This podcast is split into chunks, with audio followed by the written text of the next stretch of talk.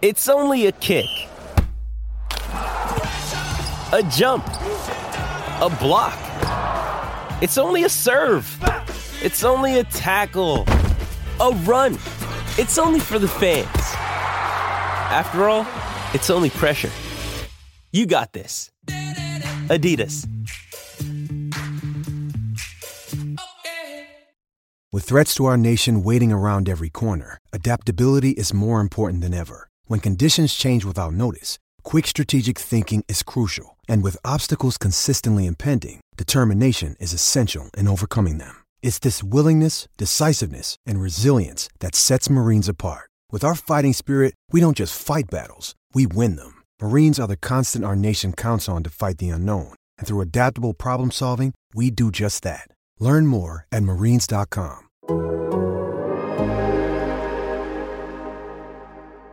Hello and welcome to the Game Theory Podcast. I'm your host, Sam Vecini. We are presented by The Athletic. Today on the show, our dear sweet friend Matthew Penny is here. And I have a sad announcement, Penny. The Golden State Warriors, they have finally given up on the dream that is Alen Smailagić, thus ending what had to be one of the most baffling affinities for a prospect I've ever seen in my life. No, sometimes the dream's over. You got to let it go. Took longer than we thought, but they've let go. It sounds like, if you're breaking the news here. Well, Anthony Slater over at our site broke the news for sure. So let's give Slater the credit, because Slater's the best, first and foremost. But just, do you remember the Smailagić enthusiasm only from the Warriors back in 2019? Nobody else around the league thought he was good. Right, not specifically, maybe just directly and pointed from them, but I don't remember the buzz outside of that organization, really. Yeah, I thought another good friend of the program, Dieter Kurtenbach, put it best on Twitter. Smiley was a totem of the Warriors' ownership's belief in itself. They were the last to admit the mistake. I think that's kind of right, weirdly. You can take those chances with a couple championships, though. You can better yourself a little bit more that something else is going to pan out. Yeah, I guess. I mean, they moved up in that draft twice to trade up for him. It was bizarre how excited they were. They took him ahead of Eric Paschal. Yeah, I really liked him. I thought he was underrated coming out of Villanova, and that he was going to hit, and he has for the most part. Especially in the second round. Sheesh. Yeah. Yeah, he's gone as well as you could get for 40. I think he was taken 41, if I remember correctly. You can't complain about what they've gotten from Pascal. You can complain about the Warriors' affinity for Alen Smailagić, because good God. They traded multiple second-round picks to get him. What a choice. Second-round picks are kind of house money, though, a little bit. They're not guaranteed. You're kind of bargaining with the other side of the table more so than selecting and saying, here's your salary. It's not set. You want a two-way? No? All right, we'll pick somebody else. It's not set in stone. Yeah, it's reasonable. Okay. We're going to talk about the 2021 NBA draft today. I was stuck on a live show, and by stuck, I mean I had a fucking blast doing the live show, but by the end of the draft I was extremely wiped, and then on top of it we had to do a couple of trade breakdowns for the Celtics, Kings, Hawks, Mavericks, 4-team weirdness on Saturday, and then we had to do a Russell Westbrook deal, so plus I had to do my end of draft column, and then all the machinations during the draft where we have 20 stories go up between me and the beat writers. So it was a long day on Friday for me, Thursday for everyone else. Penny, how did draft day treat you? Draft day was great. I think the first text from you came from the equivalent of 4 in the morning in Australia. Yeah, I was up at 3:45. You're awake. It's draft day. Yeah, it's draft day. I'm up. I'm here. My draft day was great. I mean, I guess I'm as wiped as you are. I tweeted yesterday that Scottie Barnes was drafted by the Magic.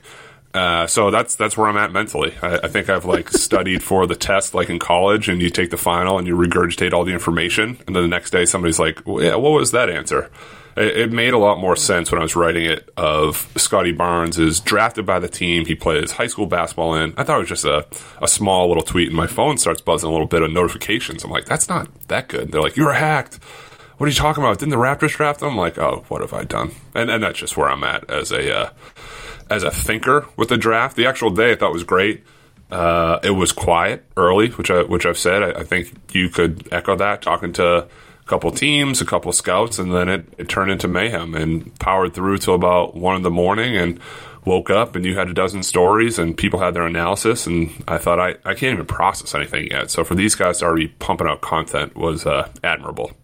So, yeah, the draft was interesting in a lot of ways because throughout the week you would hear from teams that there is going to be a lot of movement. And look, you hear that often pre-draft. Yes, totally.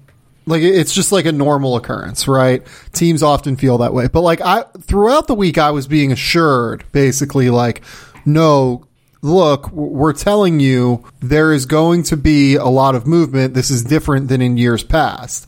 It didn't really feel like there was all that much movement at the end of the day. Like I would say there were like 7 trades, something like that. Like it was not, and I think like only a couple of them involved first round picks. There was the Şengün deal, the Kai Jones deal, the Keon Johnson deal. Like those are the 3 that stand out in my mind. Yeah, was the Aldama the end of the first? Was that trade? Yeah, Memphis moved up to get Santi, so that's another one. Yep. Earlier in the day, whatever it was, when Memphis moved up to 10, I thought it was more. And you get it every year that this draft night's going to be crazy. You're not going to believe what's going to happen. I didn't believe some of the selections, but in terms of trades, it was a. I wasn't underwhelmed because of the fireworks that were happening when the commissioner was announcing names. So I wasn't. I didn't worry that there weren't, other than the Russell Westbrook thing, which we can say is a blockbuster deal. Beyond that, it wasn't anything that really moved mountains per se. Yeah, the thing that surprised me, I thought there'd be more movement, like in the middle to end of lottery, based off of what I was told. I figured that teams basically from 7 through 14, like most of those picks, you know, you talk to people around the league, like those teams were discussing those picks. Not all of them, but most of them. And trying. Yeah. I mean, there are teams that we both know they're trying to move down, and then it came out a couple hours after, and somebody had to remind me on this, that Golden State may have reached out to Indiana about the Chris Duarte thing, and there were a lot of guys that seemed to be coveted from like 9 to 19 or like that range. And then beyond that, it didn't seem like the movement was that necessary. The pieces didn't really shift as much as we anticipated, I guess. But it's seemingly teams got the guys that they were targeting, I would argue, for the most part.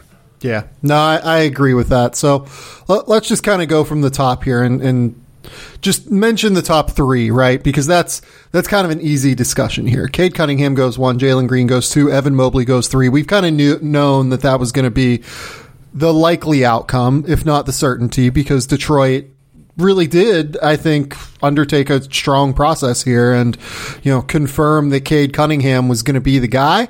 I'm sure that you heard the rumors that I did that Jalen Green went in and like absolutely destroyed a workout with Detroit. Mm-hmm. And, you know, may have made it even more of a real decision. But, you know, at the end of the day, Cade Cunningham was just the extremely obvious selection that needed to happen.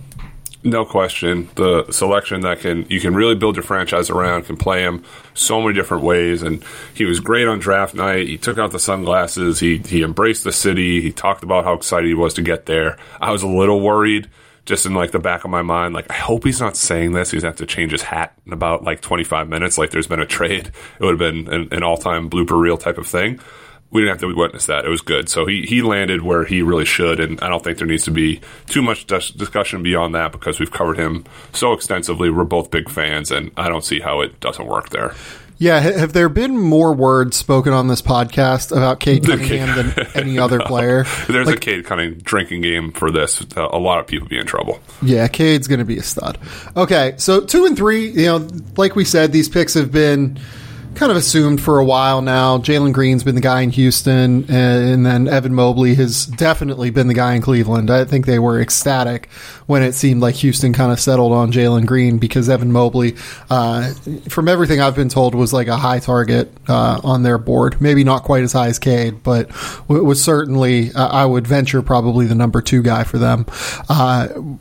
Do we have any strong thoughts before we move into the crazy madness of, you know, Scottie Barnes and Jalen Suggs, then the rest of this lottery that just completely like devoured itself. Cannibalized itself. For Cleveland, my question to you a little bit is, despite I do love the fit with Evan Mobley for what the Cavs need, and even with Isaac Okoro and the backcourt and however they shuffle those pieces, I'm curious your thoughts on how it works with Jared Allen. Somebody put out a graphic on Instagram a couple hours ago about the whole starting five will be younger than 23 years old, and Jared Allen and Evan Mobley are going to play together. Jared Allen shoots 32% from three, and Evan Mobley, I know, is a low number of attempts. It looks good, but he's also like a non-shooter from three. Like, correct, but that's kind of my point. Like, he's a non-shooter. Evan Mobley shot 30%. Kind of, I don't want to say non-shooter, but he's not seeking out threes. Isaac Okoro is below 30%. I just don't know how it works. Like, I like the age of the core, but I just can't get over the potential lack of spacing if that's the lineup that they roll out. I agree with you. I'm not a big fan. I've talked about this on Twitter a lot. I am not a big fan of the Jared Allen and Evan Mobley fit in the front court. Having said that, like, I don't think that you pass on Evan Mobley to sign Jared Allen, right? No, like, the decision here is like moving on from Jared Allen. It's not signing Evan Mobley or not drafting Evan Mobley.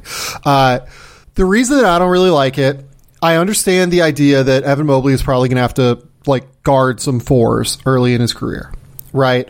Sure. It's probably true because he is 215 pounds. Let's say maybe he even adds a little bit of weight before the season, gets up to 220, right? It's a little too skinny to deal with the wear and tear of being a center early on. I get that. I would not want to be locked in to having, I think it's like $58 million tied up in my cap between Jared Allen, Kevin Love, Larry Nance, and Evan Mobley. Look, people will be like, yeah, but like Kevin Love doesn't really count. He actually kind of does in this case. It counts, yeah. It does count. Like, I understand what people say when they say that, but the problem is that his money does count on the cap because his money, like leaving the books, aligns with when Cleveland has to pay Darius Garland a lot of money to keep him in all likelihood. Oh, and especially if they end up deciding to pay Colin Sexton a decent amount of money. So you can always make trades, you can always maneuver, and you can always, create flexibility when you have guys that people want. And at the end of the day, like, I do think that Darius Garland and to an extent Colin Sexton for sure, I think that you could easily move Colin Sexton if you have to in a flexibility type of maneuver. Those are guys that teams will want. I really worry as to whether or not Jared Allen at $17 million a year, given the way that this center market has played out over the last few years, is an asset that teams will be excited about trading for. Because you look at Clint Capela, right? Clint Capela is a better player than Jared Allen, and he has been for the entirety of their careers. Like, I would say Clint has been a slight step ahead of Jared Allen from year 3 and year 4, if you look at year 3 and year 4 of each of their respective careers. Clint Capela got traded on a reasonable contract. I think he gets paid like $15, $16 million a year. He got traded on a reasonable contract for a mid-first round pick as someone who, this year especially was probably a top 10 center in the NBA. I think Jared Allen's probably more of like a top 15 to 20 center, personally. I don't think he's as mobile on the perimeter defensively.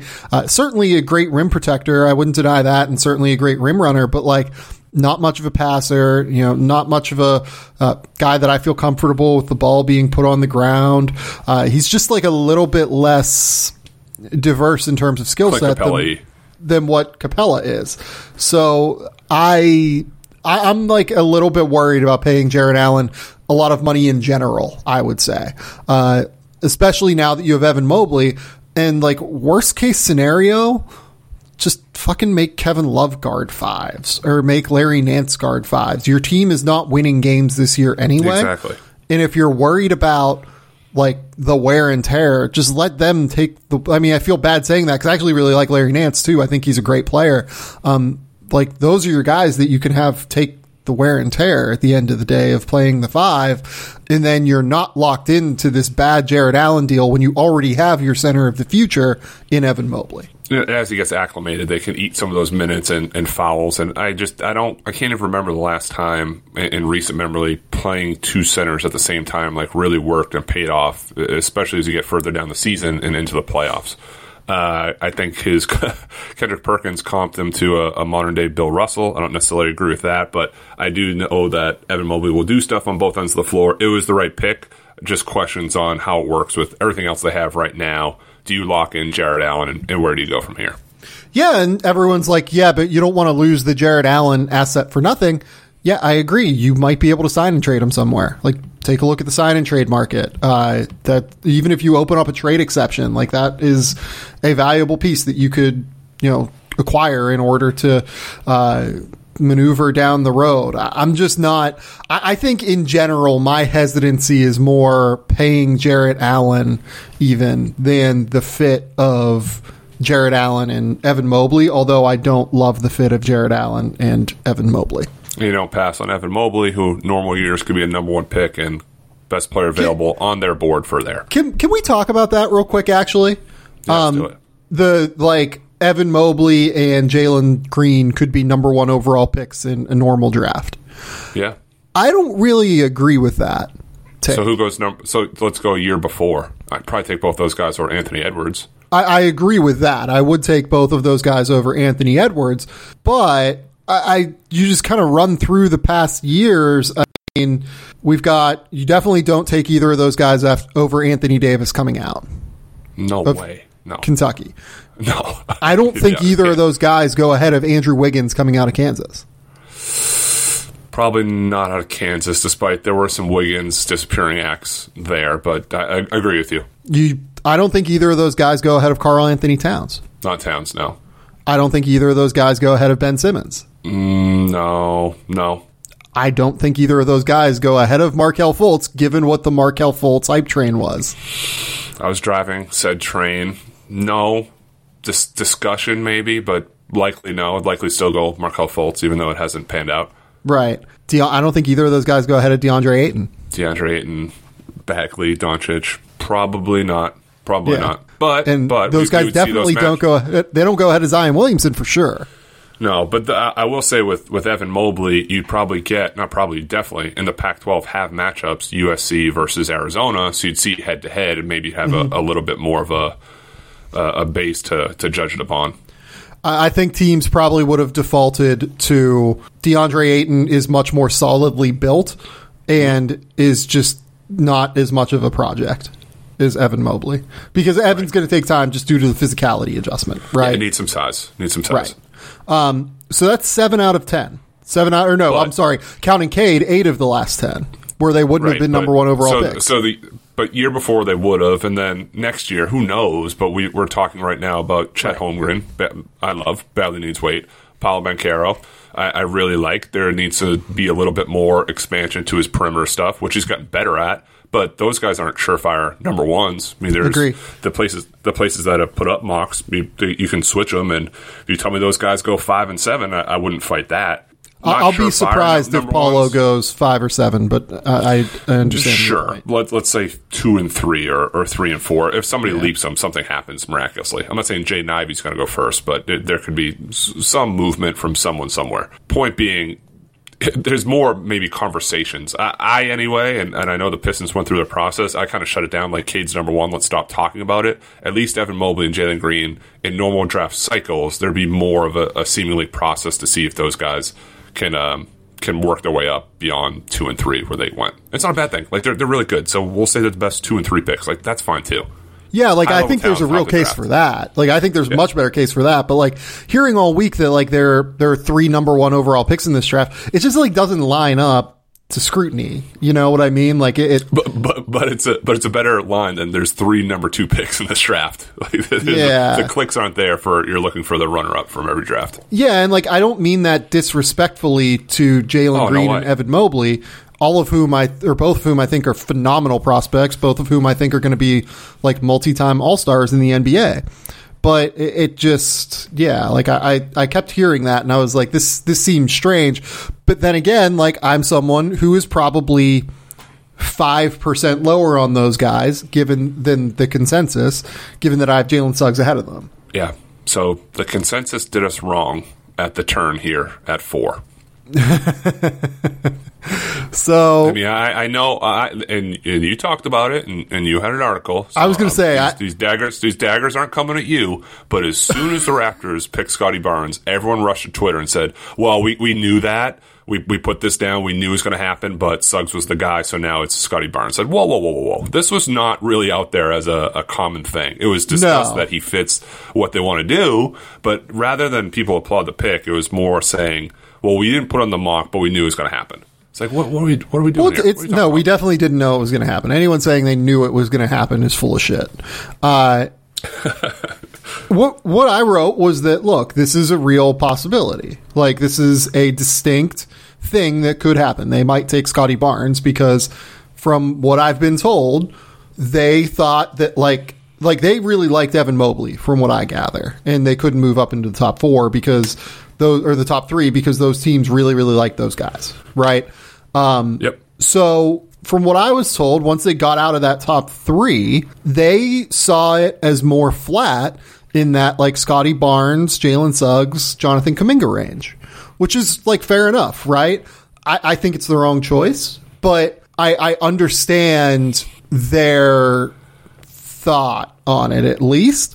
Anyone who's saying, oh, yeah, we knew this was going to happen, that's bullshit. Nobody knew what the Raptors were going to do. There were talks like I was told that like the Raptors like considered trading like up and down the board throughout the week. So nobody knew what Toronto was going to do. That's just wrong. But part of that is that nobody knew what Toronto was going to do. And while Jalen Suggs was considered the like consensus obvious pick, they went against consensus. That's fine. I disagree, but you know this is what happens, I guess, on draft night, right? It happens not as often at top of the board. There seemed to be some surprise anyway that echoed through the arena there when it was picked, and we've talked the ascension of many guys late up draft boards. I know it's not like the biggest jump. There was a legitimate chance Scottie Barnes was going back to school. Like there were NBA teams that thought he was going to go for a while, and now he goes 4th and leapfrogs the guy. Yeah, like back in Suggs. March and April, yeah. Yeah. Before he like officially declared and everyone else had, there was rumblings he was going back. And now he jumps Jalen Suggs, who's a top 3 pick since probably December. I listened yesterday to, Bobby Webster's Raptors GM, and he had like a 14-minute press conference on draft night, and he said they've tracked Scottie Barnes since he was 16 years old. They love his personality. They love the way he approaches work and the game. And they took the best player available on their board and said, the way the NBA trends now, you can't have too many of these two-way positionless wings, and noted they didn't see any positional overlap with Scottie Barnes and other guys on the roster, whether it be Pascal Siakam or OG Anunoby or whatever else may be. I like Scottie Barnes. I like how he can rebound and push the tempo and have advantageous fast break opportunities.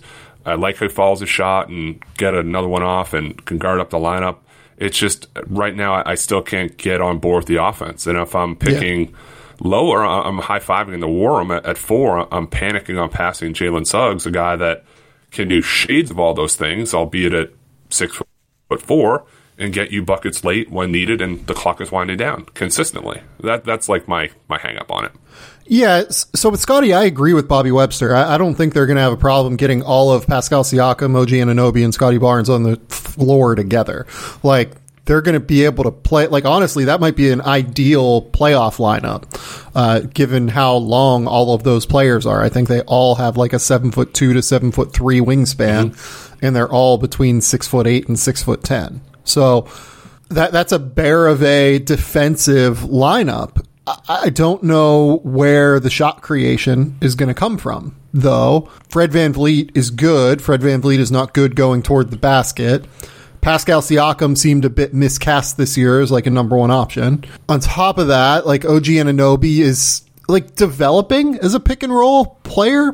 I'm a little bit skeptical he can be a number one guy there, but like they've gone down the road of really trying to get him reps with the ball.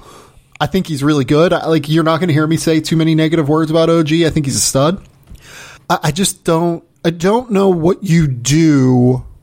They have a lot of these guys, I guess is my point. They have a lot of these number 3 to number 5 options. Number 2 in Pascal Siakam's case. I think he can be a number 2 to number 5 options on the court offensively, and I think that Scottie is another one of those guys. I still am trying to answer the question of what do you do with Scottie Barnes offensively in the half court?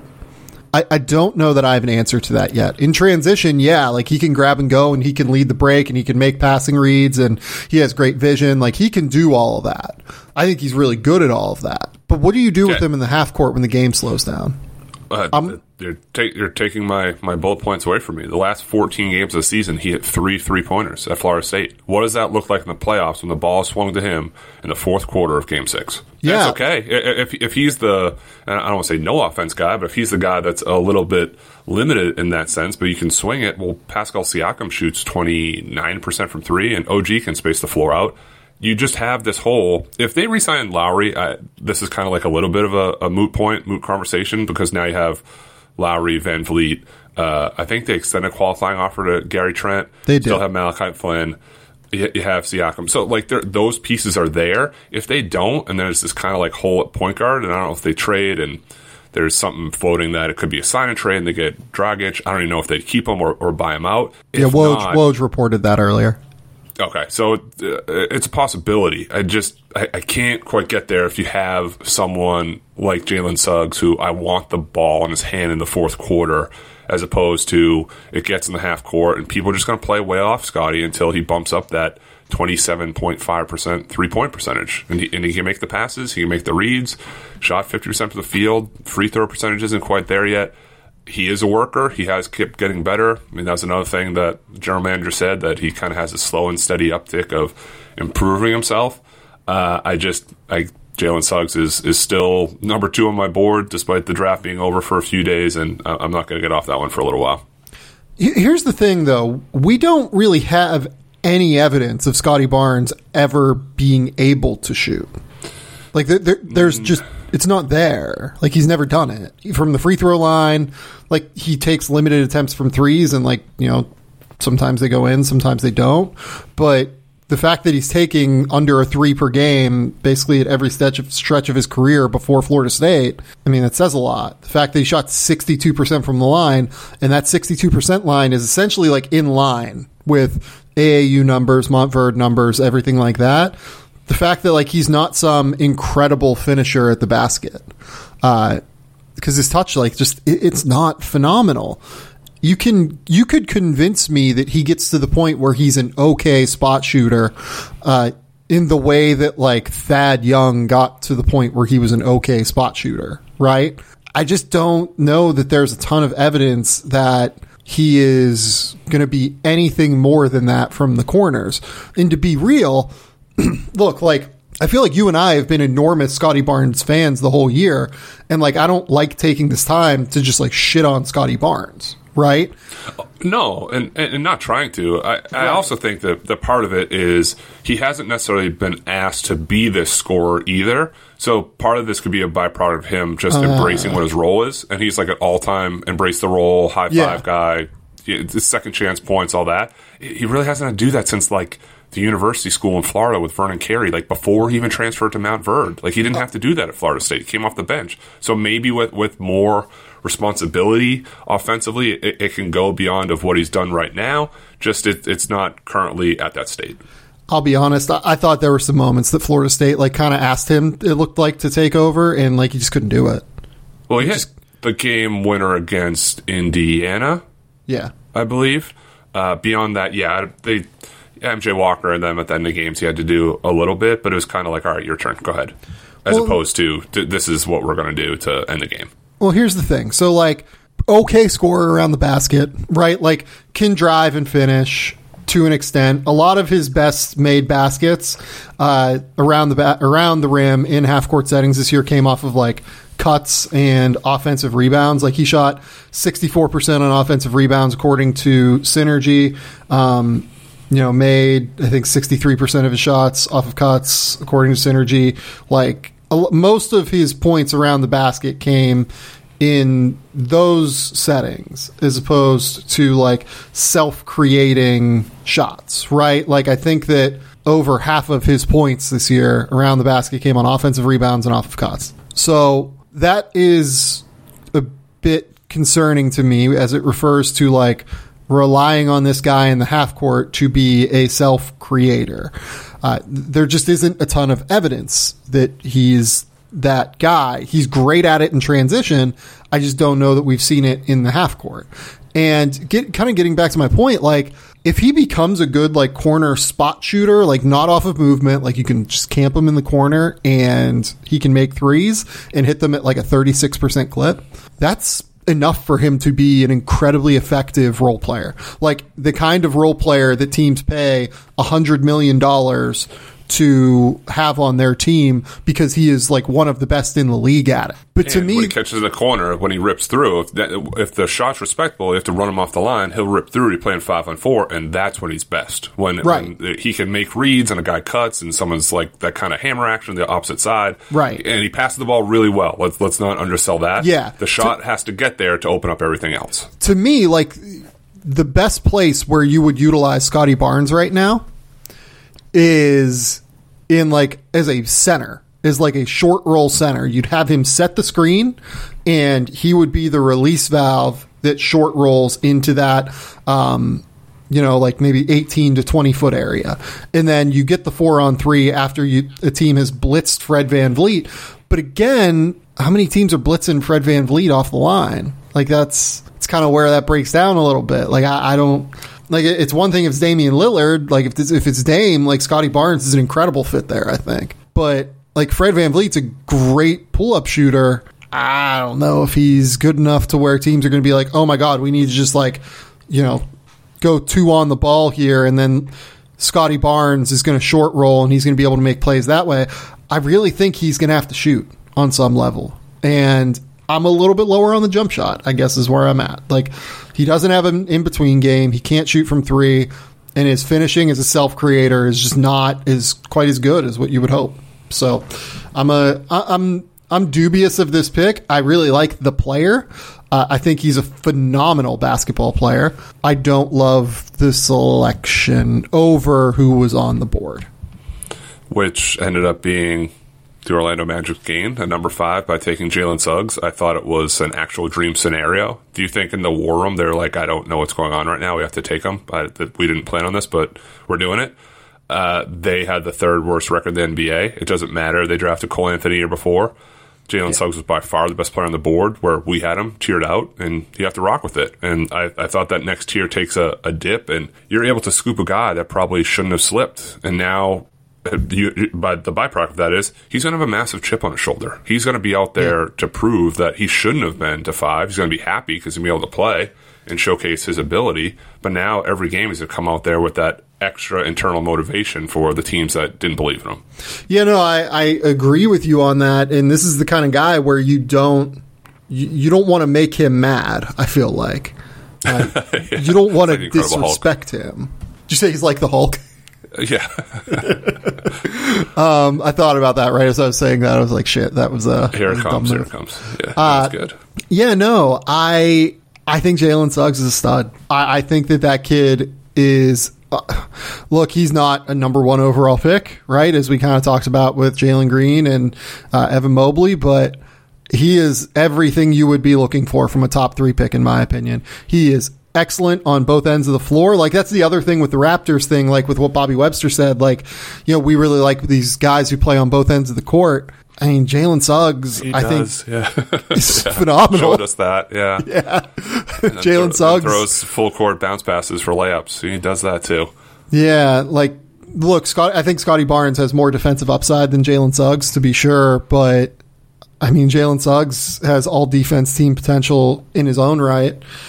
And then on top of all defense team potential, he throws unbelievable full court passes and reads the court at an incredible clip and like can get to the basket at will because he's such a good athlete and he's powerful athletically and can finish. Like he can go around screens and shoot. I think the jumper is fine. It's gonna. He's a little streaky right now. It's gonna take a little bit of time, but as soon as the jumper comes, I mean, and it's gonna come.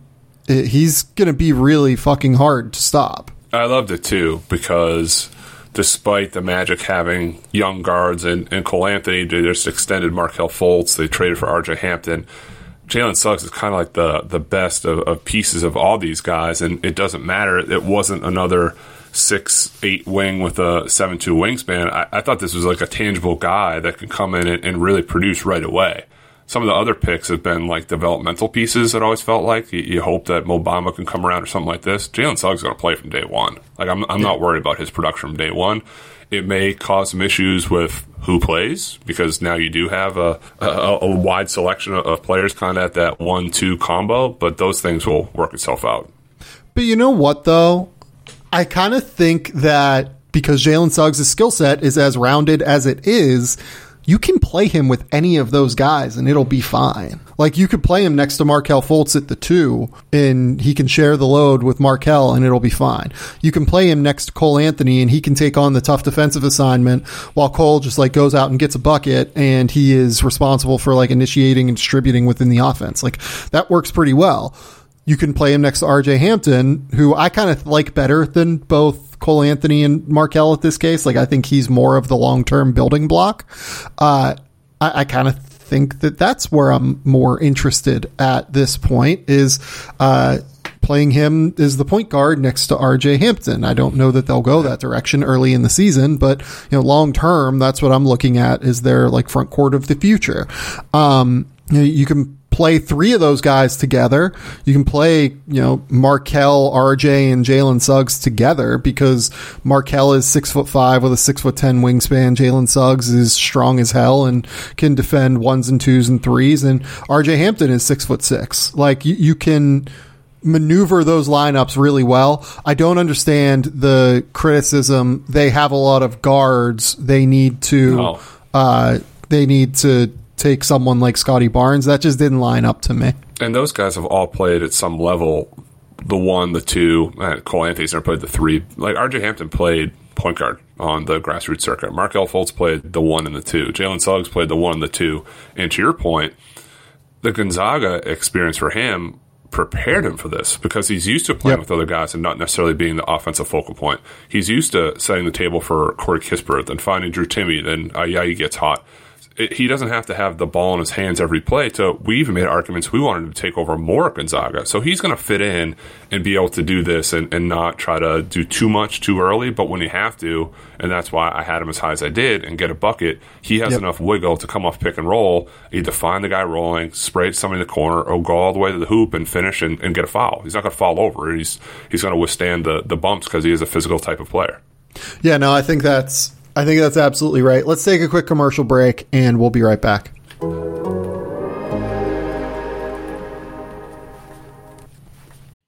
We're talking about players securing the bag when they get drafted in June. I need to tell you about securing your internet connection with NordVPN. What is a VPN? It's a virtual private network. A VPN reroutes your traffic through a remote server, encrypting it in the process. This is going to hide your location from your ISP hackers and from other people looking to get your data. Everybody knows that I watch as many movies as I can. I think I've probably watched like 40 or 50 this year already. Some movies are blocked in Australia. It's really hard for me to watch them. For instance, anybody who's tried to get their hands on Godzilla -1 recently knows that it's basically only available in Japan. And you need a VPN if you want to go to like Amazon Prime or something to be able to watch it. So when I'm blocked from watching a movie in Australia, I just queue up my VPN. I change my location and it unlocks a category of movies from all of my favorite streaming services.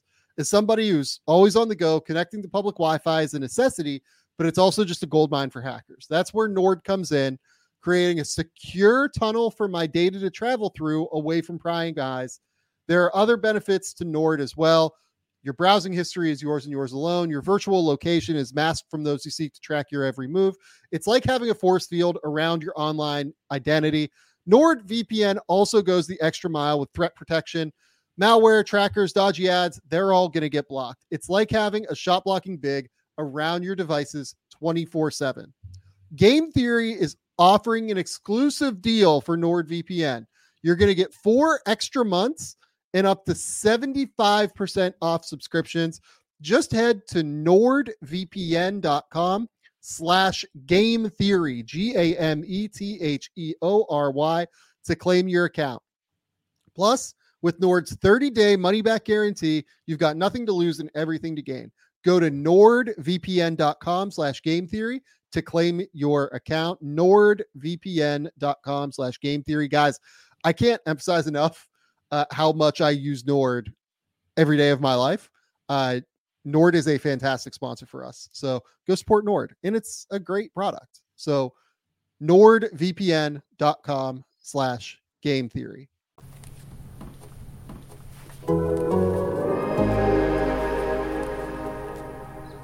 Okay, this is where the madness truly started at number 6 for some people. I guess maybe 4 and 5 was like crazy, but we'd kind of heard that. Josh Giddey going number 6, I think, took a lot of people by surprise. Yeah, big time. You were doing a live show, so how were you digesting picks per se? Were you on your phone seeing what it was and watching the screen, or were you reacting to it live? Our producers would tell us who the pick is, like who, because Shams obviously reports them like 5 minutes before they happen. Correct. So our producers would be telling us, "Hey, the Thunder are taking Giddey," or I'd have Twitter open, like the Primo one. The Primo one on the live show was funny. When we get there, I'll explain it. But with Giddey, I think one of our producers said it, and then Harper like kind of broke the news in the middle of our show to us. And I'll say what I said there.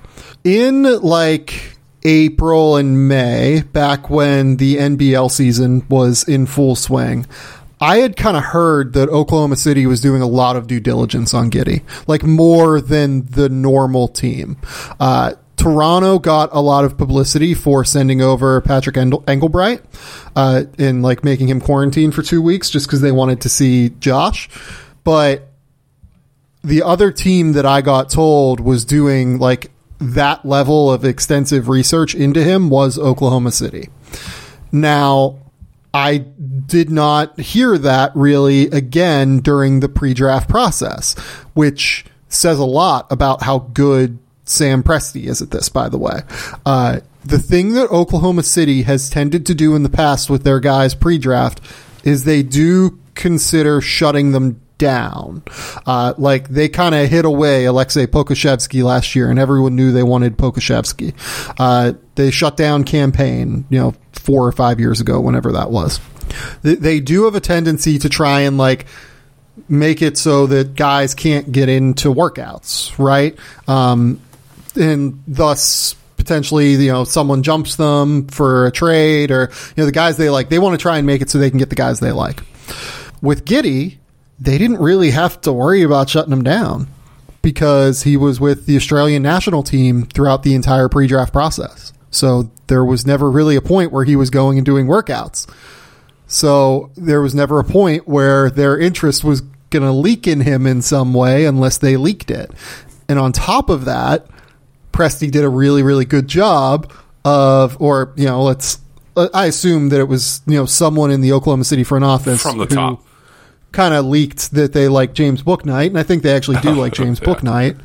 But yeah, I mean, it was an impressive display of smoke screening from Oklahoma City. And I think that, look, Josh isn't the player that I would have taken. I like Josh Giddey as a prospect, but it fits a lot of what Oklahoma City does kind of across the board. I was surprised. That was the first one, and I turned off notifications because I don't want to see it. Like I'm into the mystique, the pomp and circumstance of the draft. I want the commissioner to say it and react in real time. It's like I grew up watching WWF, Royal Rumble. You do the countdown, the music hits, and you react to that guy. You don't want to know John Cena's coming out at 25. You want the music to hit, and you're like, oh, here's Cena.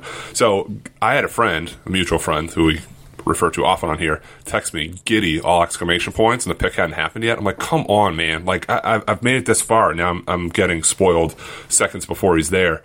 I was still surprised when they said Josh Giddey. I'm not surprised by Sam Presti. We kind of got some rumblings after that Golden State liked him at 7. We had heard the week before that at number 10, that Memphis, that was the guy they traded up for. Who knows if that's true or not. Totally on board. For what it's worth, I do think Golden State, I don't know if they would have taken him over Kuminga, but I've gotten kind of mixed things on that. Giddey was very high for Golden State, though. He wasn't getting by 10. I think that's a fair assessment. So if you're yes. gonna do it, you gotta pull the trigger there. I do like his vision. I like his size. I like the fit with Shea. There's just they don't have to win now, so they can develop him, and he's gonna get a ton of playing time. It's just, is he gonna be able to turn the corner? Is he gonna be able to finish at the rim? Is he gonna be able to revamp his shot a little bit? Is he gonna be able to get stronger? Just a lot of questions there where I would have taken a couple guys before him. Yeah, no, I agree. I would have taken a few guys ahead of him as well, but it's an interesting fit next to Shai Gilgeous-Alexander, who's more of a scorer. Giddey can be more of a playmaker. It's an interesting fit next to Lou Dort, who can take on tough defensive assignments.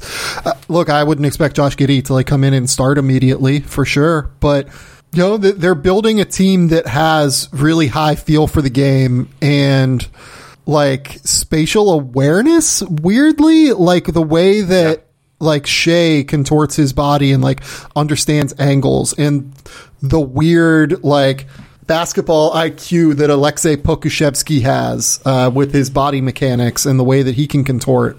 And Josh Giddey is kind of an expert in that regard as well, with how he understands and sees angles on the basketball court. So I'm very intrigued by what Oklahoma City is building. That moves us to number 7, which is where Jonathan Kuminga goes to Golden State. I could never get a feel for how interested Golden State was in him. It was hard to figure that out, and I think they liked it that way. You'd certainly hear that they were, going down the road of evaluating him once they understood that he could fall to 7. But it was unclear to me throughout the whole process, do they like him more than Moses Moody? Do they like him more than Josh Giddey? Do they like him more than Franz Wagner? Equal? I mean, they got Kuminga. They got Kuminga and Moody. So I think end of the day, if they had guy 1A and 1B, they ended up getting both the guys. I don't know, presumably wanted, because Chris Duarte was tied to them too. I don't hate the Kuminga pick. I feel like I've been a Kuminga apologist to an extent because he has dipped down from top 3, top 4 to 7th. It's not an enormous tumble. He's going to be a very good NBA player. I was just more a little bit surprised, perplexed of you go Kuminga and Moody, both younger guys, when the onus is on getting help for maybe not as much developmental stage time to get guys to win now. And when it was kind of mocked for Davion Mitchell and Chris Duarte, anytime someone's 22 plus years old, it's going to be the groans and the analytics, and it never works out. But it makes sense for where they're at, I thought anyway. That's why I was taken aback where it was both kind of younger guys, and that Kuminga and play the 4-3, whatever, and Moody's more of a wing, but surprising that they went that route. The only reason I was surprised that they went that route was, they've talked a lot about wanting to compete and make sure that they don't waste these last few years of Steph, Dre, and Clay. And Kuminga is a project. It is going to take time for him to become an effective NBA player, just because it's going to take time for him to learn the defensive reads that he needs. It's going to take time for him to iron out the jump shot. And those are really the two things that Golden State needs from him in this era. In terms of just maximizing the pick value, I wholeheartedly agree that this is the pick they should have made. Jonathan Kuminga, I think, was the best player. I had him ahead of Scottie Barnes on my personal board, if I remember correctly. I think you did as well, right? Likewise, yep. Yeah. So I get it, and I think it's a reasonable pick. There's also some real overlap with Andrew Wiggins there. And at any point, if they're going to be trading for a star, and this is a small thing, but if they're going to be trading for a star at any point, you're going to be moving Andrew Wiggins and Jonathan Kuminga, who do the same things really, to the other team, because you need Wiggins for salary balance and you need Kuminga. And like, let's just kind of like be real with it, right? It'd be like an enormous win if Jonathan Kuminga ever ends up as good as Andrew Wiggins, because Andrew Wiggins like is good now. I mean, he averaged like 20 a game. Yeah, it would be lofty. Yeah. Yeah, like that's like a 85th percentile, 90th percentile outcome for Jonathan Kuminga, because Andrew Wiggins, like even this year when he took a downturn in terms of usage, he still averaged like 18 and then was a absolute plus defender, right? So that like might scare some Golden State fans. I think it's probably the right pick. Like if I was Golden State, I think I would have selected Jonathan Kuminga. I do. I think I would have just said, sure, we're going to maximize the pick value and then go from there. I'm a little bit surprised that they did it, I guess. I'm good with 7. It's just 7 and 14, both being younger guys. I thought it'd be like a little bit of a difference there. It makes a lot more sense if they are packaging him and Wiggins and to get a win now type of veteran. But man, there's going to be some learning curves with Kuminga and Moody, and you still have James Wiseman, and we got to go. Like we got to start driving the car here with Steph and Clay and Draymond, because time's running out. Yeah, and look, at the end of the day, if time's running out, time is running out to the point where you need to trade for a veteran if you're going to do this. And I think that, you know, if Bradley Beal comes available midseason, if someone else comes available, they'll probably go down that road. But until that happens, I think you're probably best off just maximizing the assets you have and trying to find stars that can be centerpieces in trades. I kind of think that's where they fucked up not taking LaMelo Ball last year. It still stings. It does. They'd be in a completely different circumstance right now if they would have taken him, and you know, unfortunately they didn't. Okay. Number 8 is Orlando. We can kind of buzz through these next couple. Oh no, we can't, because these next 3 and 4 wild ones, 9 and 10. Wagner, I think we can kind of buzz through, if only because it was something that made sense the whole way, and super high IQ, high defensive value, great kid, great positional size, fits everything that Orlando looks for. Complete win for them. I love the pairing with Suggs. They have enough of the lengthy, rangy 3-4s, and they have a badass point combo and a big skilled, multi-positional, versatile 4, high-level, complementary piece. I thought it was an A-plus draft. Yeah, I thought they did great. I think, you know, outside of Detroit, although we'll talk about some of the more baffling things that happened in this draft at some point. Second round. Yeah. Outside of Detroit and maybe Houston, I thought Orlando had the best night out of anyone. They just took what came to them on the board, and it worked really well. Number 9, Davion Mitchell. You and I both like Davion Mitchell a lot. We both think he's going to be like a starting quality point guard, right? No question. Still surprised. This like totally stunned me. Monty McNair is like a heavy analytics guy. Like people I talked to were like blown away by this. I said on the live show, as soon as the Mitchell pick happened, my text messages, I had like 3 wows, and then you sent me what is going on, and then someone else sent me like the Jim Halpert gif, what is going on. Nobody understood this, and nobody saw this coming at all. Davion Mitchell didn't either. His face was a gif when he selected him. Like, you sure? Like, yeah, get up there, you get picked. Yeah. So we both like Davion Mitchell the player. We don't really understand Davion Mitchell next to De'Aaron Fox and Tyrese Halliburton is kind of where we're at, right? That's what it is. You have those 2 guys. They're probably not re-signing Richaun Holmes, or if they are, it's expensive, right? He's going to demand a lot of money in free agency. You have Marvin Bagley, and he's been up and down, and people demanding trades for him. Harrison Barnes plays a lot of the 3 and has 2 years left at $20 million a pop. And they draft a 6'1" point guard that we really like. But if there's this reboot, revamp coming, we can have a different discussion, but if not, what are we doing? Did they have all their eggs in the Franz Wagner basket? Did they try to move down and take it big later? I mean, were they not sold on Şengün like we thought? And it is a tough argument for me, because I do love Davion Mitchell. I love the background of transferring and figuring out. He's a worker. He brought 3 GAs to the draft table with him as a thank you for all the answered phone calls in the middle of the night to rebound for him. And, oh yeah, by the way, and Scott Drew joked about this, they also rebounded from like that week, like that day and the day before. And he said, yeah, he'll sleep till 5 a.m. instead of 4 a.m. as a treat to himself. End of the day, he's a point guard. And you can use him some stretches as a combo, I guess. And you arguably already have 2 kind of awesome ones. Just why take another one when the wing and front court, as we've outlined, are screaming for more help and more depth? Yeah, so the Richaun Holmes thing is actually really interesting because they even made it a little bit harder on themselves the next day by going out and getting Tristan Thompson, who I would imagine is like something of a like insurance policy for when they lose Richaun Holmes, because they only have early bird rights on Richaun Holmes, which means that they can, I think the number is, I mean, I can look this up. I think the number is like only around 11 million. It is 11. Yep. That they can repay him. Yep. And he's going to get more than that in free agency. He's probably going to get like 14 to 16, I would guess. So he'd either just really need to like Sacramento, or he would need to take a pay cut, or they'd need to sign him using cap space, which they can't really quite do.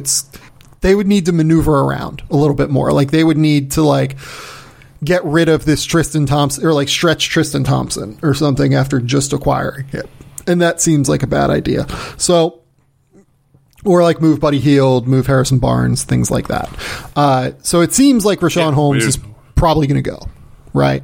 Right. And we didn't even say Buddy Hield. I'm just assuming based on the trade talks he's there. But if not, there's another guy who's a one or a two. And smaller guard. Davion Mitchell, yeah, despite Davion playing with 3 or 4 smaller guards at times at Baylor that all shot 40+% from three, He's not like, he can't guard up the lineup. He's not guarding like a 4 in the NBA. Yeah. That's not happening. Like he's kind of there, one and a little bit off ball, and he'll take some charges. He'll step up. He'll rotate. Like he'll get gritty now. He'll fight with you. But I don't know if you can do that for like 30 minutes a game. So here's my problem with him and 2 other guards.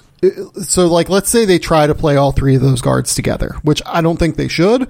Let's say they try, right? The best option to guard threes right now, like bigger wings, is Davion Mitchell, because Tyrese Haliburton isn't quite strong enough yet and is not good. He's like never really been great on ball. He's always been great off the ball, if we're being honest, as a defender. You want him more as like a floater who can do wreak havoc and like shoot passing lanes and be aggressive, like digging and doing a lot of just different stuff to disrupt off the ball. De'Aaron Fox isn't a great defender yet. He's okay at the point of attack on the ball, but he's gotten stronger, but like he's still a little bit skinny, and definitely skinnier than Davion Mitchell, who's just like built like a running back essentially. Mm-hmm. I kind of think like their best move is using Davion to guard threes, and that like reduces a significant amount of the value that Davion Mitchell, like what his value proposition is, because a big part of it is being able to throw him on ones and just let him pester and bother and frustrate them. If you put De'Aaron Fox on the 3-man, it's going to end poorly. If you put Tyrese Haliburton on the 3-man, it's going to end poorly. Honestly, I think that like most high-level 3-men in the NBA are going to shoot over the top of Davion Mitchell to begin with. I'm thrown by this. I don't. There have to be further moves coming, because if there aren't further moves coming, I don't know how this roster makes sense. And with exactly what you said about shooting over the top, it'll also, regardless of who those guys are covering the three, you can split hair and say it's Haliburton, it's Fox, or it's Mitchell. It's going to be ISO City in the post.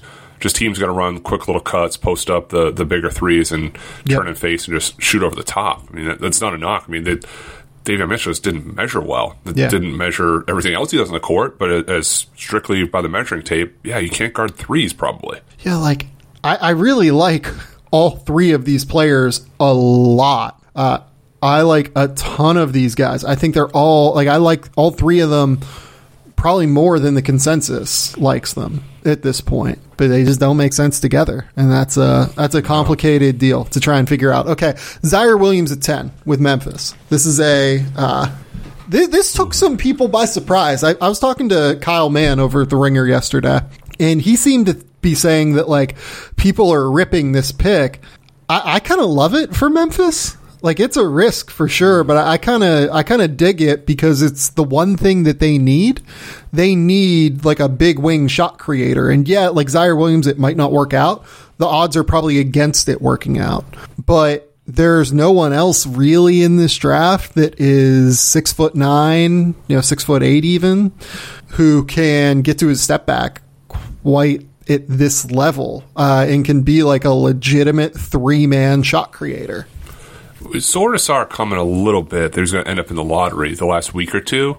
And I found it funny how there's always this mock draft consensus and then this like NBA team behind the scenes consensus with him, the Josh Primo stuff where after his pick, there was these stories, well, oh no, he was going to go 15, he was going 17, he wasn't going past 20. Nobody really had that. Same with Josh Giddey. Like we said he probably wouldn't get past Golden State, the very latest this pick, 10 with Memphis. Yeah, he wasn't getting past 10. I know that with Giddey. I can't get there. I know his wild year. He still played 20 games, 20, not 5. It's not like he just had the small sample. He shot 37% from the field, 29% from 3. He had 44 assists to 58 turnovers. He's pushed around the paint, couldn't hold his ground on drives. I went back today, actually, because I need other hobbies, and I rewatched the USC game, the last game of the year, because why not? He had 3 air balls. There was a lot of bad jump passes and turnovers. Drew Peterson held his own versus him. Anytime he switched on to Mobley, he settled for deep threes. I understand because I've seen, I want to say, the best of Zaire Williams on kind of the grassroots circuit and who he was at Cedar Canyon. But, man, 10 is high. 10 is really, really high. I admired the swing. He could pan out. Just at 10, I'd feel a lot more comfortable if that was 10 slots lower. So I don't even disagree with you, but specifically for Memphis. Like, look, I still think Memphis, given what they like in prospects, probably would have had Josh Giddey or Franz Wagner higher. But in the case of Zaire, it's just exactly what they need. And on top of it, they can really afford to take a swing like this. They can afford to go, you know what? We already have all these young veteran rotation players. Brandon Clark, DeAnthony Melton, Xavier Tillman, Desmond Bain last year, plus John Moran, obviously, Jaren Jackson.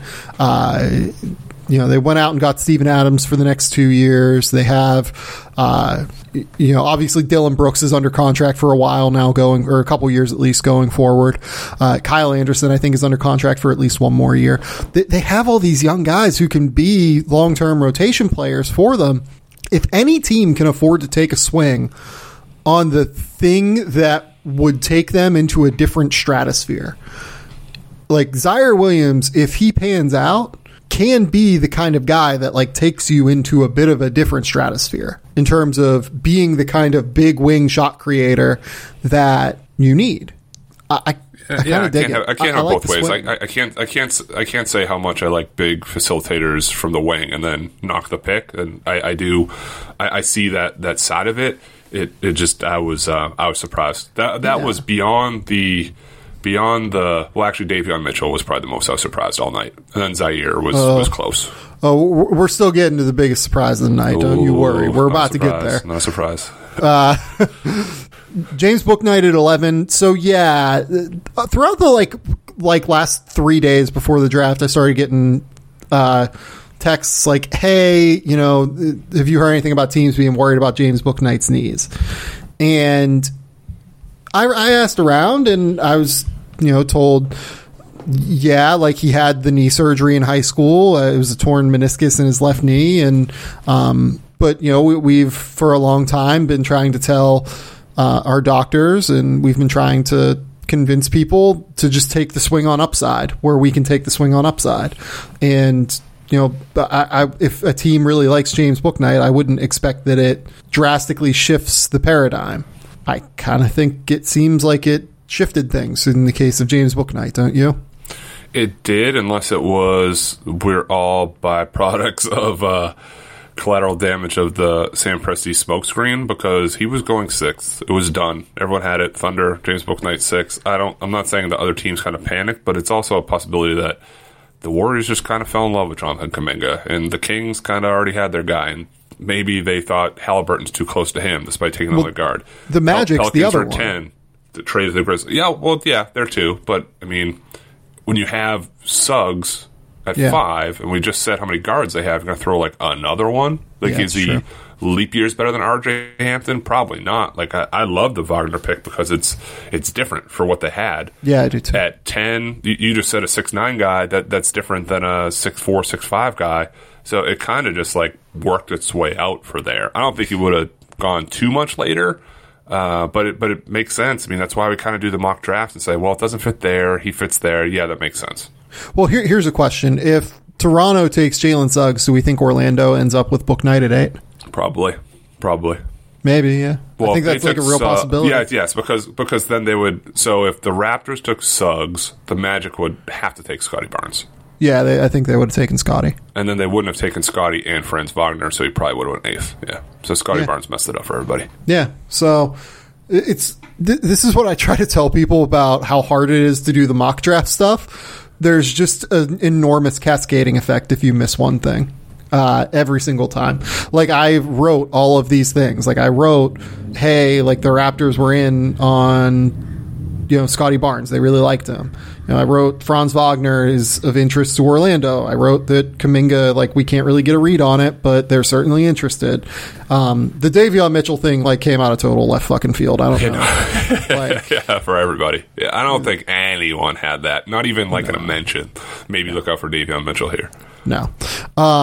Even the Zaire Williams thing, when they were at 17... I was like advocating for them to take Zaire Williams at 17 because I thought it was the right pick.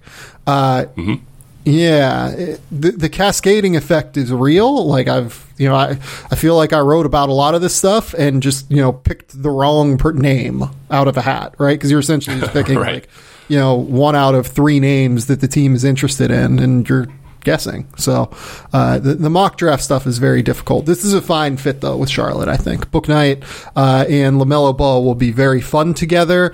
There are going to be lots of lobs, especially when considering the fact they also drafted Kai Jones at 19.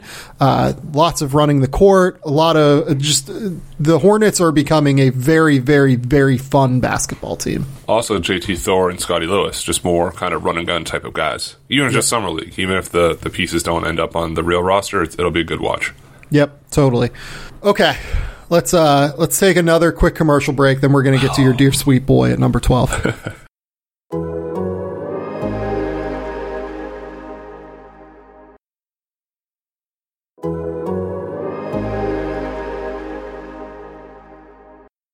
Okay, we're back.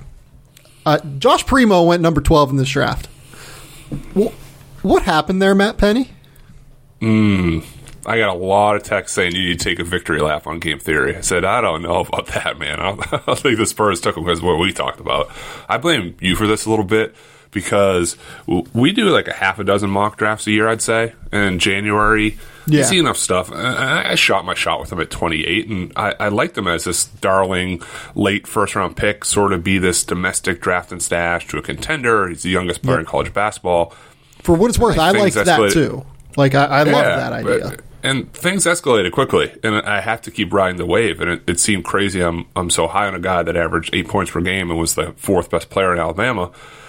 So day of... Brian Kalbrowski from USA Today does this like consensus board thing with all the mock draft guys and said, here's guys by his metric who these people like more than others. And of course, like Josh Primo's number one on mine. So I'm like, boy, this is bad. So I actually went home and I rewatched every basket he scored on Synergy because I'm like, man, if I'm wrong, this is going to be bad.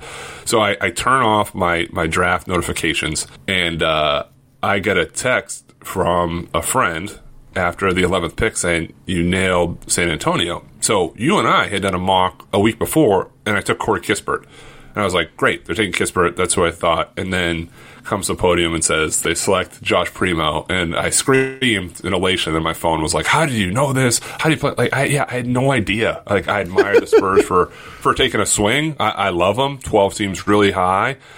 Then you kind of do the background stuff, and they're people in the teens that really like them. People in the 20s. Like, if you can't move, you can't trade back, and he's your guy. If you have to reach 10 spots, but you really believe in him, I'm okay with that. Yeah, so I was on David Aldridge and Marcus Thompson's podcast, and they asked me, you know, who is a guy that could surprise people and like, spike up into the teens or, you know, spike up boards basically, and people will be surprised they went high. And I mentioned Primo is a guy that I thought that applied to. I kind of thought at the end of the day, I think I mocked him at like 26 or something. I kind of thought he was going to end up in like the late teens to early 20s. I just assumed that there was enough buzz out there that teams loved him and that someone was going to like just jump, you know, Denver and some of those teams at the end of the first round and get the pick that they could get and trade for it and get Josh Primo. So on the draft show that we did, we were doing these like perk alerts, right? Were you watching the ESPN feed or the ABC feed on ESPN? I was watching ESPN. Yeah. So I didn't even watch ABC. I grew up with ESPN. I did ESPN. So, yeah, Kendrick Perkins was saying some wild shit, apparently, on draft night. He was. In terms yeah, he of was, these comps. Moses Moody's pronunciation was an experience. Yeah. So, and, like, he compared Jonathan Kuminga to Jordan Bell and, like, compared, you know, Draymond Green to Draymond, or, Scottie Barnes to Draymond Green and, like, all this wild shit, right? And I guess that right before they picked Primo, Perk had said something like he was advocating for them to take Day'Ron Sharp. And yes, he was. He actually was. Yeah. For a while, he was advocating for him. And Harper was like explaining like how crazy, like that'd be like a crazy pick, right? Like taking Day'Ron Sharp at number 12. And I saw that it was Primo, and I said to Josh, well, it's only slightly more crazy than what they actually did. Actually, I saw the video and you're just like deflated, like, yeah, that was a pick. That was good. You're like scrolling, trying to like process it. I felt like I was drafted. My phone exploded with people saying like, you did it. Can't believe you made it. Like, I had nothing to do with anything. I just really liked this game. People watched him and saw him. Yeah. Play well, and same thing on Twitter too, like, oh, you're a crush, Sam, you're doing this, that, you're walking in like Vince McMahon to the Next Game Theory pod. I'm like, I hope the guy's good now. I got a lot tied to him, like Stan Marsh putting your nuts 12. In the wheelbarrow. Yeah. No, I'm not that guy. Just I really now I'm super rooting for the guy because I loved him there, and then ironically in the second round I love Joe Wieskamp too, so yeah. The Spurs are gonna be getting my eyeballs for a lot of games this year. So here's my problem with the Primo pick. Beyond just like having him at number like 30 on my board, 35, wherever I had him. I had him like outside of the first round. So in the case of Primo, the whole idea is that you're pre-drafting this guy, right? Like you're drafting him before he's ready because you think you're getting like a marginal inefficiency, right? That's what I thought when I kind of started the momentum here on my board. Yeah. When you take him at 12, you're not actually getting that marginal inefficiency. Like you're not getting the guy at a lower pick than where he could go in a year. Like if everything panned out well with Josh Primo next year at Alabama, if he would have gone back, he would have gone number 12, right? Correct. Like that's probably the best case scenario. Mm-hmm. So I don't think there's any value to this pick. Look, like trading on draft night is hard. I think they could have traded back. I would imagine that they probably looked into trading back, right? I just can't quite get behind Primo because if I'm going to take this big of a project and try to pre-draft someone like this, I need there to be some like real star upside. Because it's probably going to take him a couple years before he can like do anything but shoot on an NBA court. There's just a real like time value of development to me where these teams are like, hey, let's like draft these guys who we know their projects. They're not going to play early. That's fine. Like we'll develop them. Roster spots in the NBA are precious. Like it's... you go through injuries through a season and you end up having to play guys and like it gets hard. It gets hard quick. And if you're using roster spots on guys that like you know are developmental, I need there to be some real like high-end outcomes.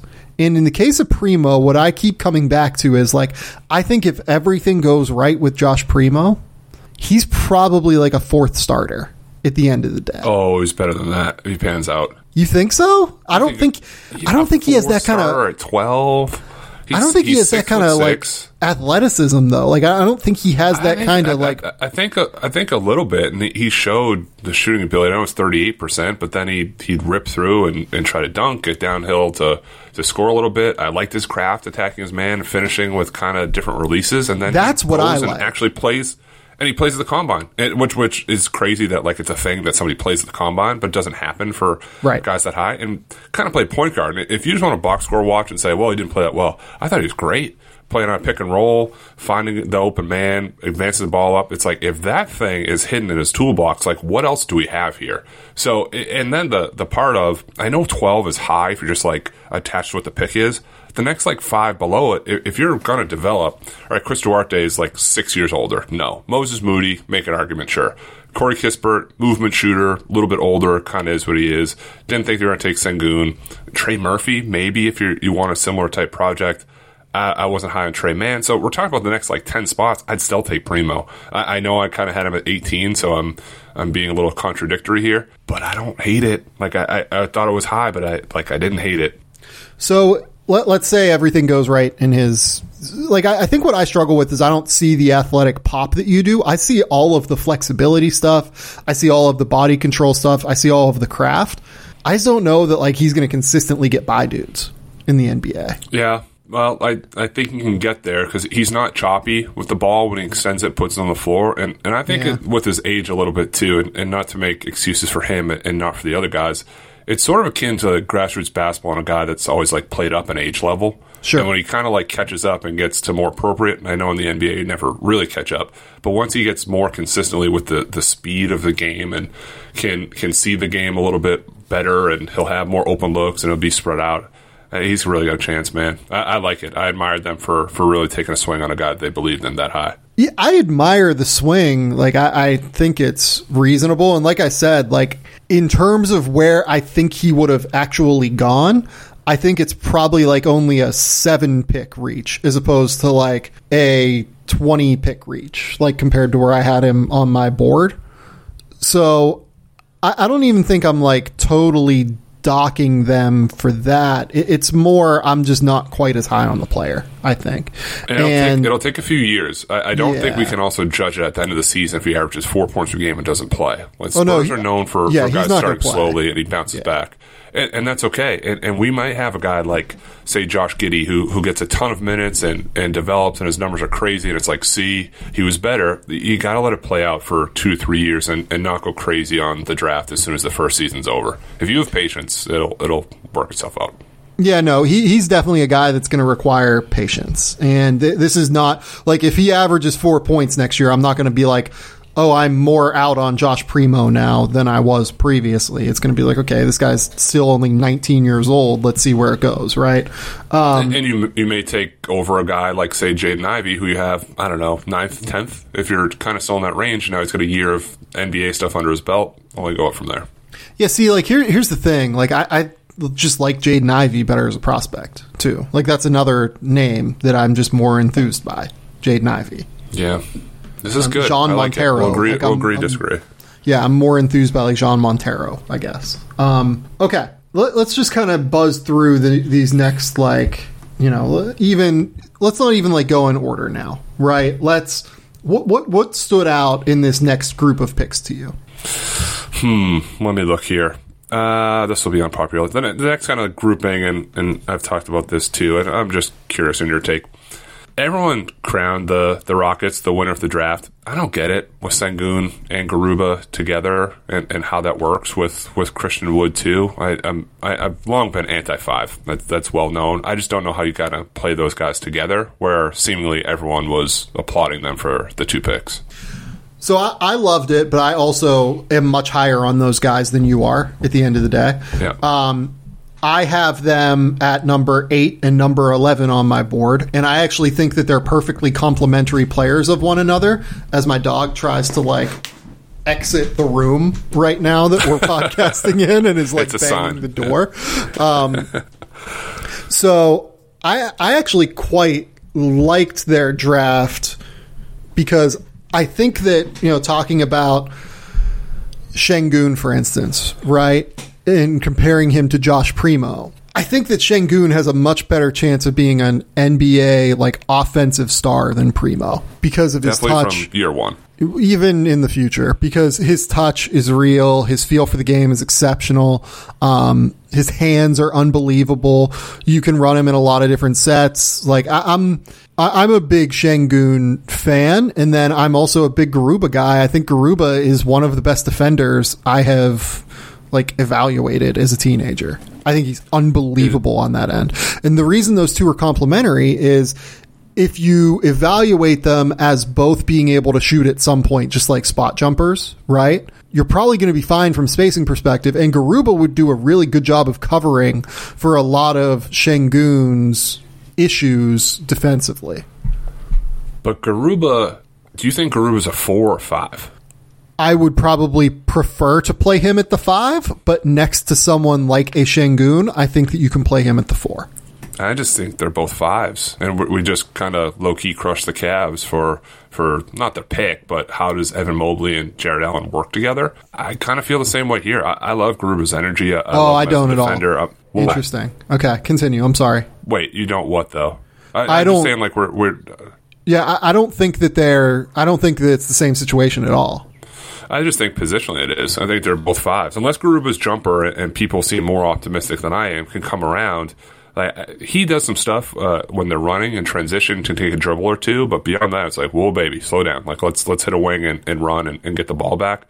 Şengün, the 3 hasn't been there. There's some semblance of it once in a while. End of the shot clock, hit some step backs, and he's really good at those elbows and making plays and facing up. I would just be wary of when you get down the line for the playoffs with those guys both playing together.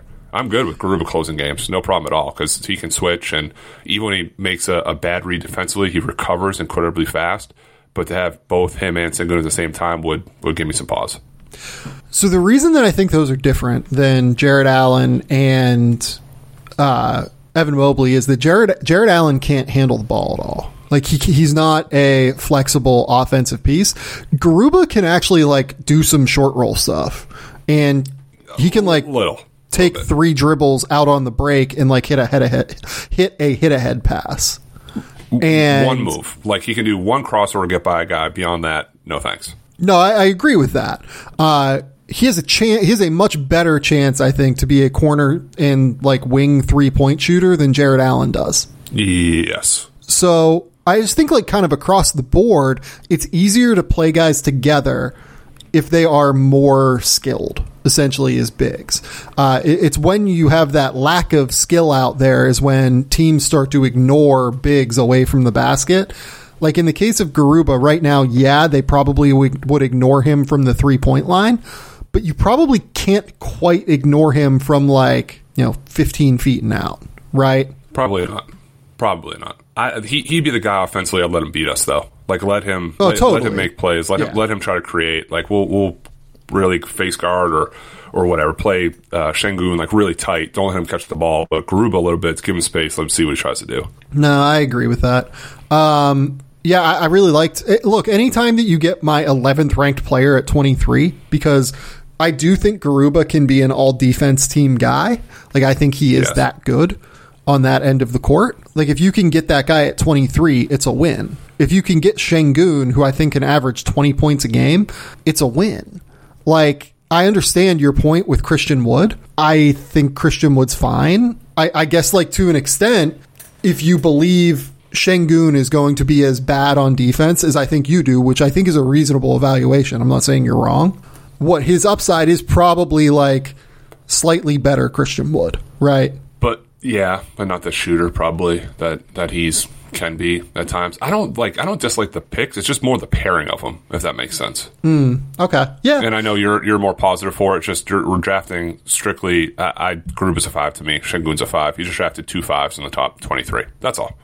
Were you excited about the Josh Christopher pick? I was not. Yeah, that one was one where I was like, okay, like I don't. I understand it. I don't love it. Right. At 24, I probably would have went Bones Highland. I drove the Christopher bus for a long time during the year. I like his creation for his own shot. the more I watched, he just seemed more of like a Hunter type mentality from as a scorer, and I don't know how that works within a team concept. And now you have a guy like that entering a locker room with Jalen Green. They're very close friends. They play the same position. And you have John Wall. You have Kevin Porter. I mean, how many shots is he possibly going to get on an island where he can chuck and just kind of get his a little bit? No, I agree with that. I guess, like, what is the player type that makes more sense for them? Because, like, I don't even know that Bones Highland is it's almost like a player type question, right? Like, could you have taken like Rokos Jakubaitis or Jason Preston or Miles McBride? Like, honestly, I probably would have taken Deuce McBride. Miles McBride was the other name. Yeah. Bones Highland or Miles McBride.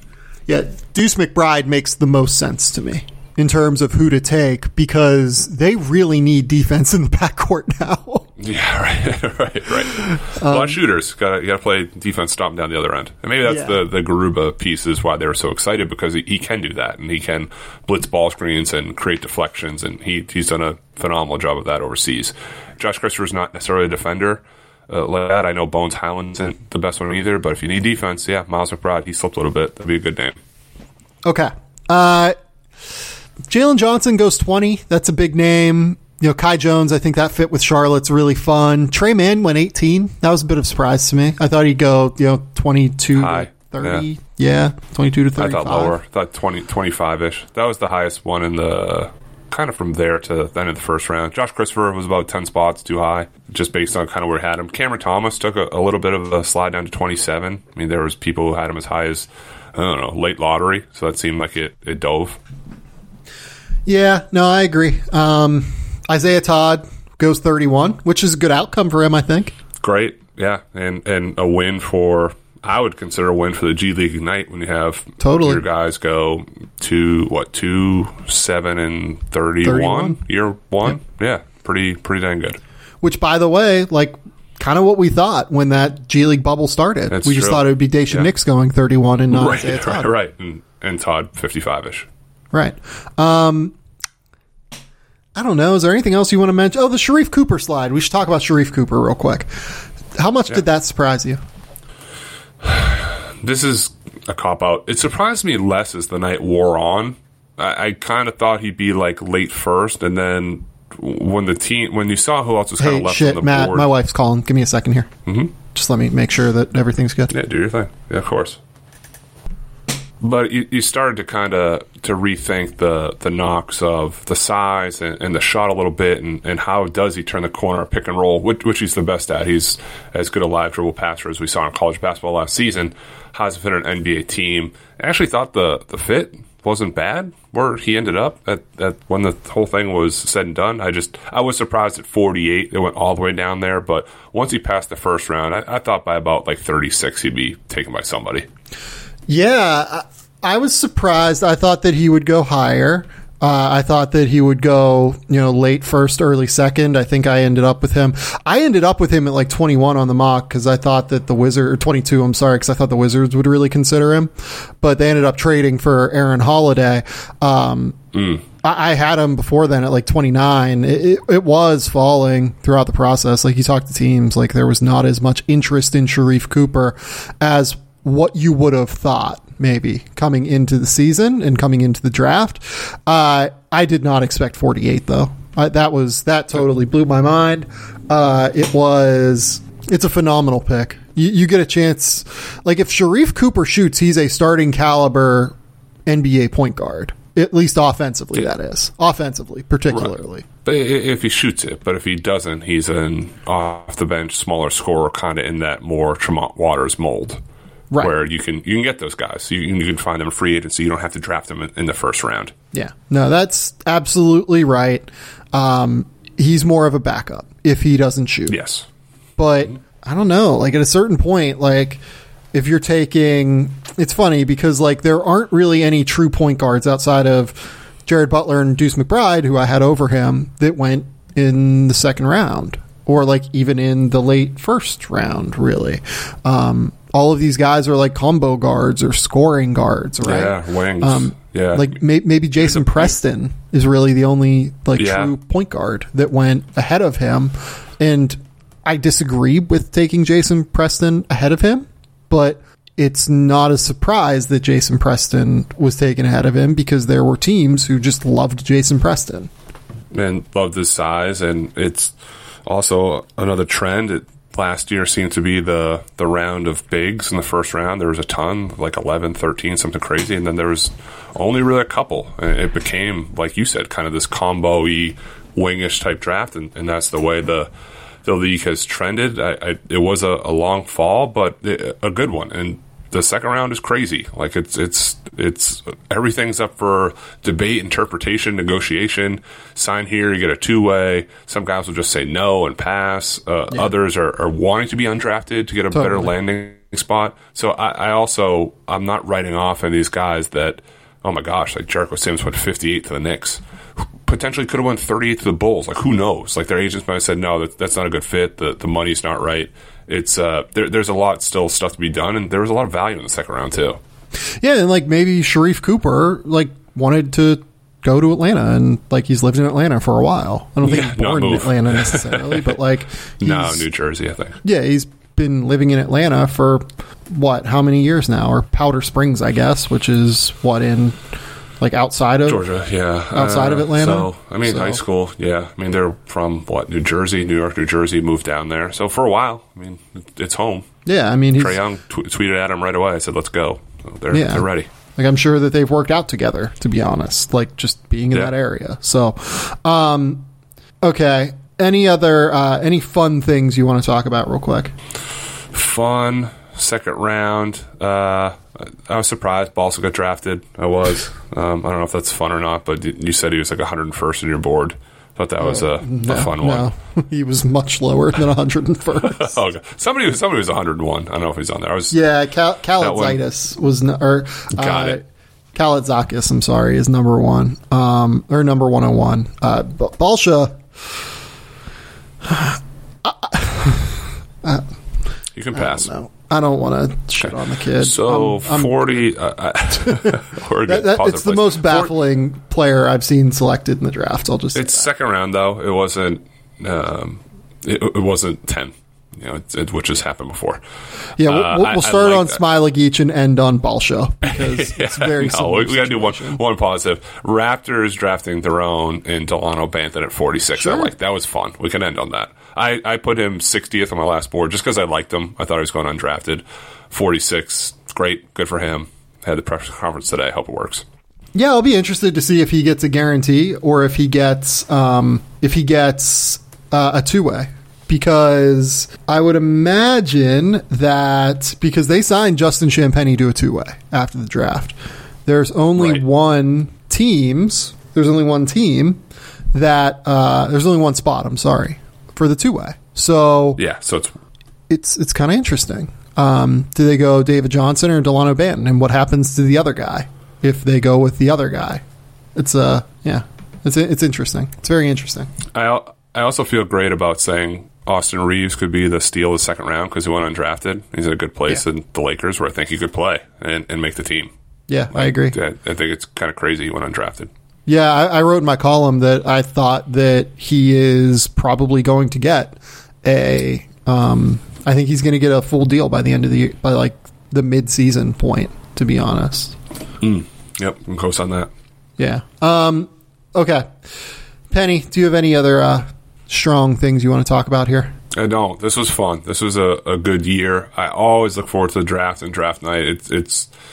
It's crazy, the long-winded road we take here and talk about these guys for a whole year, and the whole thing. You want the guys to be successful. It's all these kids fulfilling their dreams, and for them, their families, their coaches, their teammates. It's just a lot of fun, and it's fun talking about the guys, but you just want them all to really reach their max potential, and that's what we're doing this for.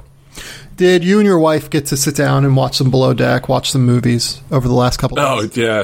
So yes. And I actually had this weekend was like my first Saturday kind of free in forever because I was on the road for work for Under Armour grassroots stuff.